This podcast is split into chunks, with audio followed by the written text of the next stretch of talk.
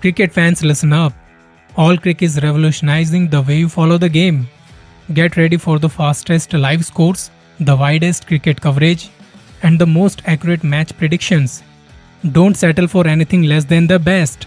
Download All Crick now and elevate your cricket experience to new heights. Your passion for cricket deserves All Crick Advantage.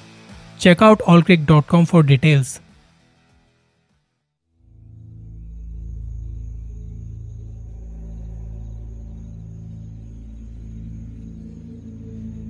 Horror कहानियाँ सुनाना, उन्हें आप लोगों तक पहुंचाना, ये कितना मुश्किल काम है, आप सोच भी नहीं सकते। इस कहानी में कुछ बातें मैं अपने बारे में भी करूँगा, ताकि आपको पता चले ये जो आवाज़ के पीछे एक साधारण सा लड़का है, वो कभी कभी कैसा फील करता होगा।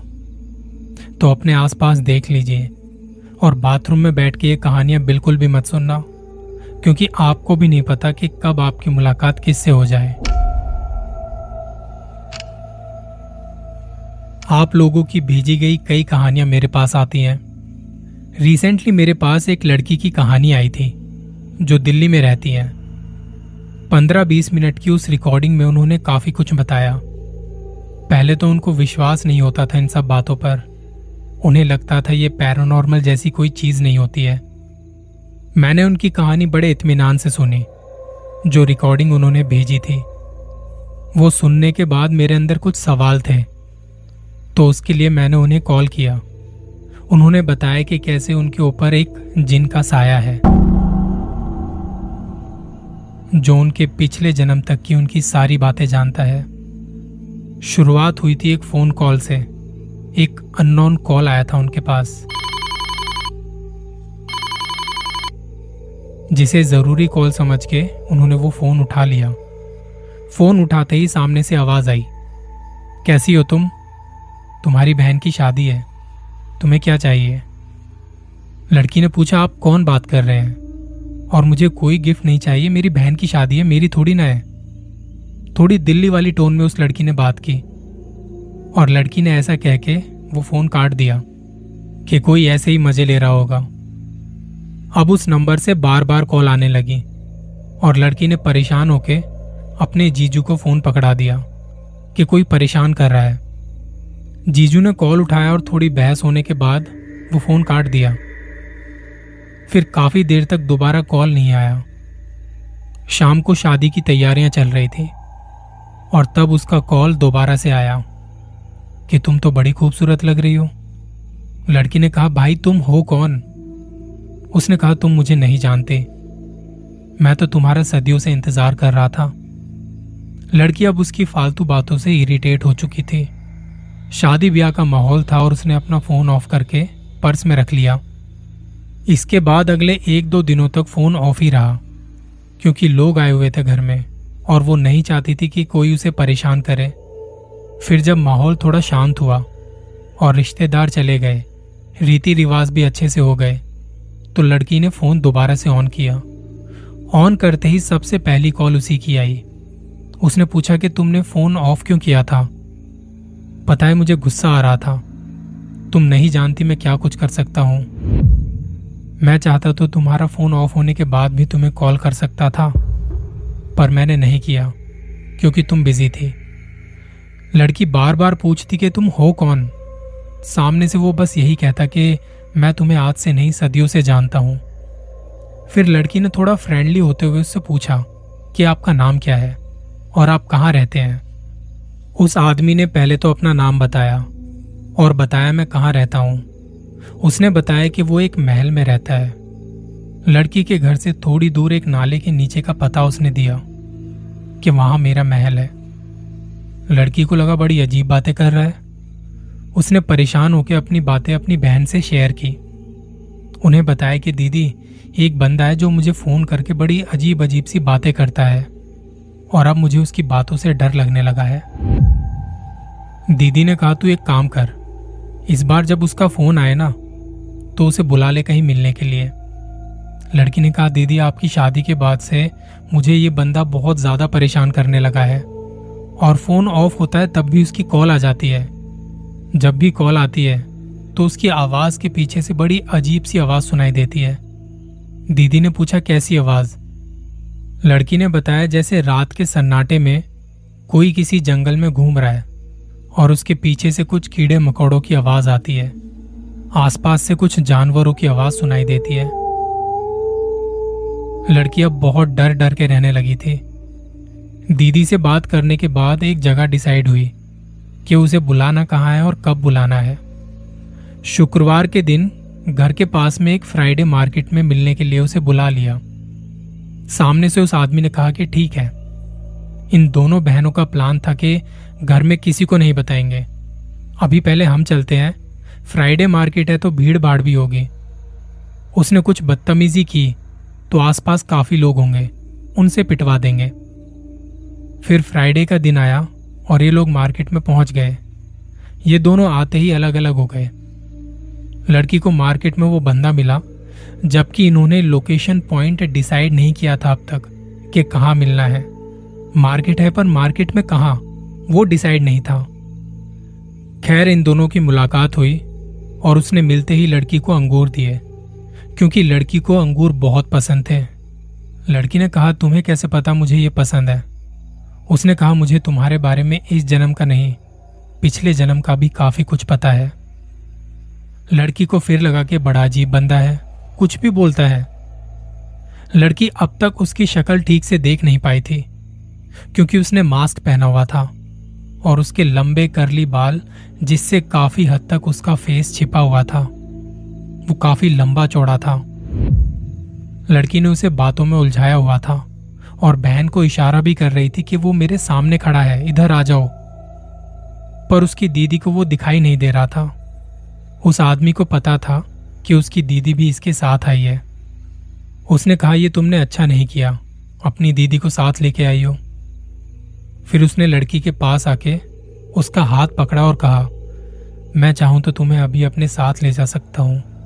कोई कुछ भी नहीं कर पाएगा। इस वक्त लड़की काँप गई थी। भरे बाज़ार में उसकी ऐसी हालत हो गई थी, वो किसी से मदद की गुहार तक नहीं लगा पाई। फिर उस आदमी ने लड़की को छोड़ा और अपनी बाइक पर बैठा। अपने बालों के बीच से उसे देखने लगा। लड़की ने बताया उसकी बाइक ऐसी थी कि आज तक किसी और की बाइक में ये सब मैंने नहीं देखा था। बाइक में हड्डियों के स्टिकर लगे थे और उस भीड़ भाड़ वाली जगह पर वो इतनी तेज़ी से निकल गया कि कोई भी उसकी तरफ़ देख तक नहीं पाया। थोड़ी देर में लड़की अपनी बहन के पास आई। कहा कि मैं इतनी देर से इशारे करके आपको बुला रही थी, आप क्यों नहीं आए? दीदी ने कहा, मैं इंतज़ार कर रही थी। कि वो बंदा तुझसे मिलने आए, तब मैं आऊँ। लड़की ने कहा, वो आके भी चला गया। ये अंगूर उसी ने दिए हैं। दीदी कहती, मैंने तो तेरे पास किसी को भी आते नहीं देखा। दोनों बहनें बातें करते करते घर आ गई, और उनकी इस टॉपिक पर काफ़ी देर बात होती रही। रात को भी लड़की को नींद नहीं आई। उसे लगा, कोई तो है, जिसे शायद वो भी जानती है। और ये जानने के लिए उसने दोबारा से मिलने के लिए सोचा कि मुझे देखना है वो है कौन। इस बार जब मिलने की जगह डिसाइड हुई और जब वो मिले, लड़की तब भी उसका फेस ठीक से देख नहीं पाई। उस आदमी ने लड़की को एक छोटा सा बॉक्स दिया था। लड़की ने कहा कि ये क्या है? उसने कहा, इसमें तुम्हारे लिए कुछ है और तुम इसे घर जाके ही खोलना। अगर तुमने बाहर खोल के देखा तो कुछ भी पता नहीं लगेगा तुम्हें मेरे बारे में। और फिर से बड़ी तेज़ी से वो वहाँ से चला गया। लड़की ऑटो से घर जा रही थी। उसने वो बॉक्स निकालने के लिए पर्स में हाथ डाला। तो अब उस बॉक्स की जगह पर्स में से राख निकली। अब लड़की और भी ज़्यादा डर गई कि यह आदमी है कौन? वो मेरे बारे में इतना सब कुछ जानता है कैसे? और मैंने उसका चेहरा तक नहीं देखा। मेरे पास भेजी गई रिकॉर्डिंग में अभी तक जितना भी मैंने सुना था, मुझे समझ नहीं आ रहा था कि क्या ऐसा हो सकता है। मैं खुद पैरानॉर्मल चीज़ों में बहुत बिलीव करता हूँ। मैंने खुद देखा है और महसूस भी किया है। मेरे अंदर अब उथल पुथल मची थी तो मैंने लड़की को कॉल कर दिया। थोड़े बहुत इंट्रोडक्शन के बाद जब हमारी बात आगे बढ़ी तो मैंने पूछा, क्या ये कहानी सच में आपके साथ हुई थी? क्या ये सच है? लड़की ने कहा, मैंने अभी तक तो आपको कुछ भी नहीं बताया है। मैंने कहा मतलब? तो अब आगे जो भी उन्होंने बताया, वो मेरे लिए भी हैरान कर देने वाला था। उसने बताया कि धीरे धीरे इसकी खुशी, सुख, चैन, शांति सब दूर होती चली गई। कुछ अपने भी थे, वो भी दूर हो गए। और यहाँ तक कि कुछ इस दुनिया से ही चले गए। इसकी शुरुआत हुई थी एक फ़ंक्शन से। जिसमें लड़की जब प्रॉपर तैयार होके गई थी तो जहाँ फ़ंक्शन था, वहाँ से इस लड़की के पीछे एक जिन पड़ गया। उसे ये पसंद आ गई थी। और ये तो आप भी जानते हैं कि जिन ज़्यादातर लड़कियों की तरफ़ अट्रैक्ट होते हैं, वो जिन इस लड़की को किसी से भी बात करते नहीं देखना चाहता था। धीरे धीरे उसने लड़की से सबकी दूरियाँ बढ़ा दी। कोई भी ज़्यादा क्लोज आने की सोचता तो वो जिन उसके साथ कुछ ना कुछ बुरा कर देता। काफ़ी सारी चीज़ें लड़की ने मुझे बताई। मैं तभी इनका नाम नहीं बता सकता। हमने कुछ तीस मिनट तक बात की। लड़की ने कहा कि मुझे तो ये भी डर है कि मैं आपको ये सब बता रही हूँ। कल को आपके साथ भी कुछ बुरा ना हो जाए। जब लड़की ने यह कहा, मेरी बॉडी अचानक से हैवी होने लगी। मैं सोच रहा था कब ये लड़की फ़ोन काटे, क्योंकि मुझे लगने लगा था कि मैं अच्छा फील नहीं कर रहा हूँ।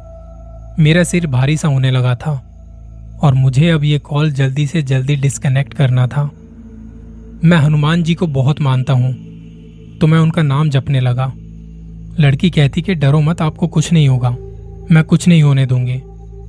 मैंने उनको कहा कि अगर तो ऐसा है तो आप उनको ये कहिएगा कि अगर आप किसी का बुरा नहीं होने देना चाहते तो बोल दीजिएगा कि उन्हें कुछ मत करना, वो कुछ नहीं करेंगे। हमारी बात जब तक होती रही, मैंने लड़की को कुछ नहीं बताया कि मैं कैसा फील कर रहा हूँ। पर वो समझ गई थी कि कुछ तो बात है। फिर जैसे ही हमारी बात खत्म हुई और मैंने फ़ोन काटा, तब तक मेरा सिर काफ़ी भारी हो गया था। मैंने फिर हनुमान चालीसा की कुछ लाइंस दोहराई और हनुमान जी की मूर्ति देखने लगा। कुछ देर तक मैं वैसे ही बैठा रहा, एक पोजीशन में। दस पंद्रह मिनट लगे मुझे नॉर्मल होने में। खुद को थोड़ा और शांत करने के लिए मैंने फिर फ़ोन को रख दिया और टीवी देखने लगा अपना ध्यान भटकाने के लिए। अभी थोड़े टाइम पहले मुझे एक कमेंट भी आया था कि आप इतनी हॉरर कहानियाँ सुनाते हो, आप अपना ख्याल रखिए। आपको कुछ होता तो नहीं है ना? इस कमेंट का मैंने रिप्लाई किया था कि एक कहानी मैं आपको बताऊँगा कि मैं कैसा फील करता हूँ। मैं पिछले कई सालों से हॉरर कहानियाँ सुनाता आ रहा हूँ। मेरी लाइफ में बहुत ऐसे इंसिडेंट हुए हैं, जब आप सामने से देख लेते हो और आपकी रूह काँप उठती है।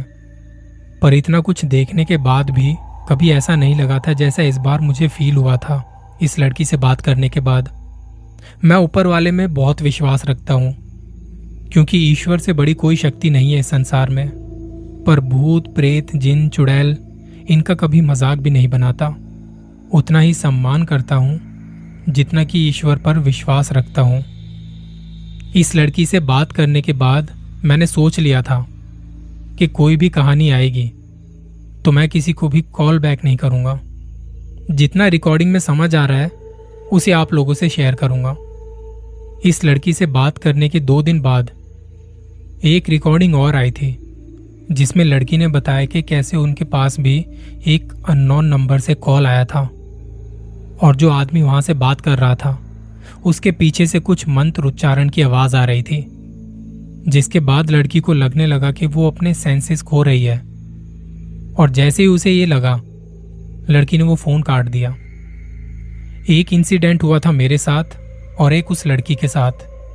फिर मुझे लड़की ने बताया कि कभी भी ऐसा कोई कॉल आए, जिसमें आपको कुछ अजीब सा बैकग्राउंड म्यूज़िक सुनाई दे, पीछे से मंत्र पढ़ने की आवाज़ आए या आपको उस वक्त हैवीनेस फील होने लगे तो उस फ़ोन को तभी काट दीजिए। हो सकता है कोई वहीं से आपको पोजेस्ट कर ले। सामने वाले की इंटेंशन को आप समझ नहीं सकते। और इतने में आप समझोगे, वो अपना काम कर चुका होगा। मैंने जो पहली कहानी शेयर की है, उस लड़की की, उन्हें भी अब लग रहा होगा कि मैंने उस टाइम फ़ोन क्यों काट दिया था। इंस्टा पर भी उनके मैसेज का रिप्लाई नहीं किया मैंने। मैं नहीं चाहता कि कोई भी ऐसी नेगेटिव चीज़ मेरे साथ हो, जो मुझे परेशान करे। हालाँकि मैं बहुत स्पिरिचुअल बंदा हूँ। हनुमान जी की डेली पूजा करता हूँ और उन्हीं का आशीर्वाद है जो मुझे हर बुरी शक्ति से बचाए रखते हैं। हॉरर कहानियाँ सुनाना बिल्कुल भी आसान नहीं है। मैं तो ये कहूँगा कि जितने भी लोग हॉरर कहानियाँ सुनाते हैं हॉरर कंटेंट बनाते हैं पॉजिटिव कमेंट के साथ उनकी हिम्मत बढ़ाइए। आपको शायद अंदाज़ा भी नहीं कि एक कहानी के पीछे कितनी रिसर्च होती है। कैसे कैसे थॉट्स दिमाग में आते हैं। कहानी पसंद नहीं आती कोई बात नहीं, पर उनकी हिम्मत मत तोड़िए और ऊपर वाले से कनेक्ट रहिए, क्योंकि वही है जो आपको बुरी शक्तियों से बचाए रखते हैं। और रही मेरी बात, मैं अब बिल्कुल ठीक हूँ। थोड़ा टाइम लगा नॉर्मल होने में, और इस इंसिडेंट से जो मैंने सीखा, वो आपको बताना ज़रूरी समझा। ताकि कल को आप इस बात का ख्याल रखें और ये कहानी अपने रिश्तेदारों से और दोस्तों से ज़रूर शेयर करें। आज के एपिसोड में बस इतना ही। जल्दी मिलेंगे किसी और कहानी के साथ। बस दुआओं में याद रखना।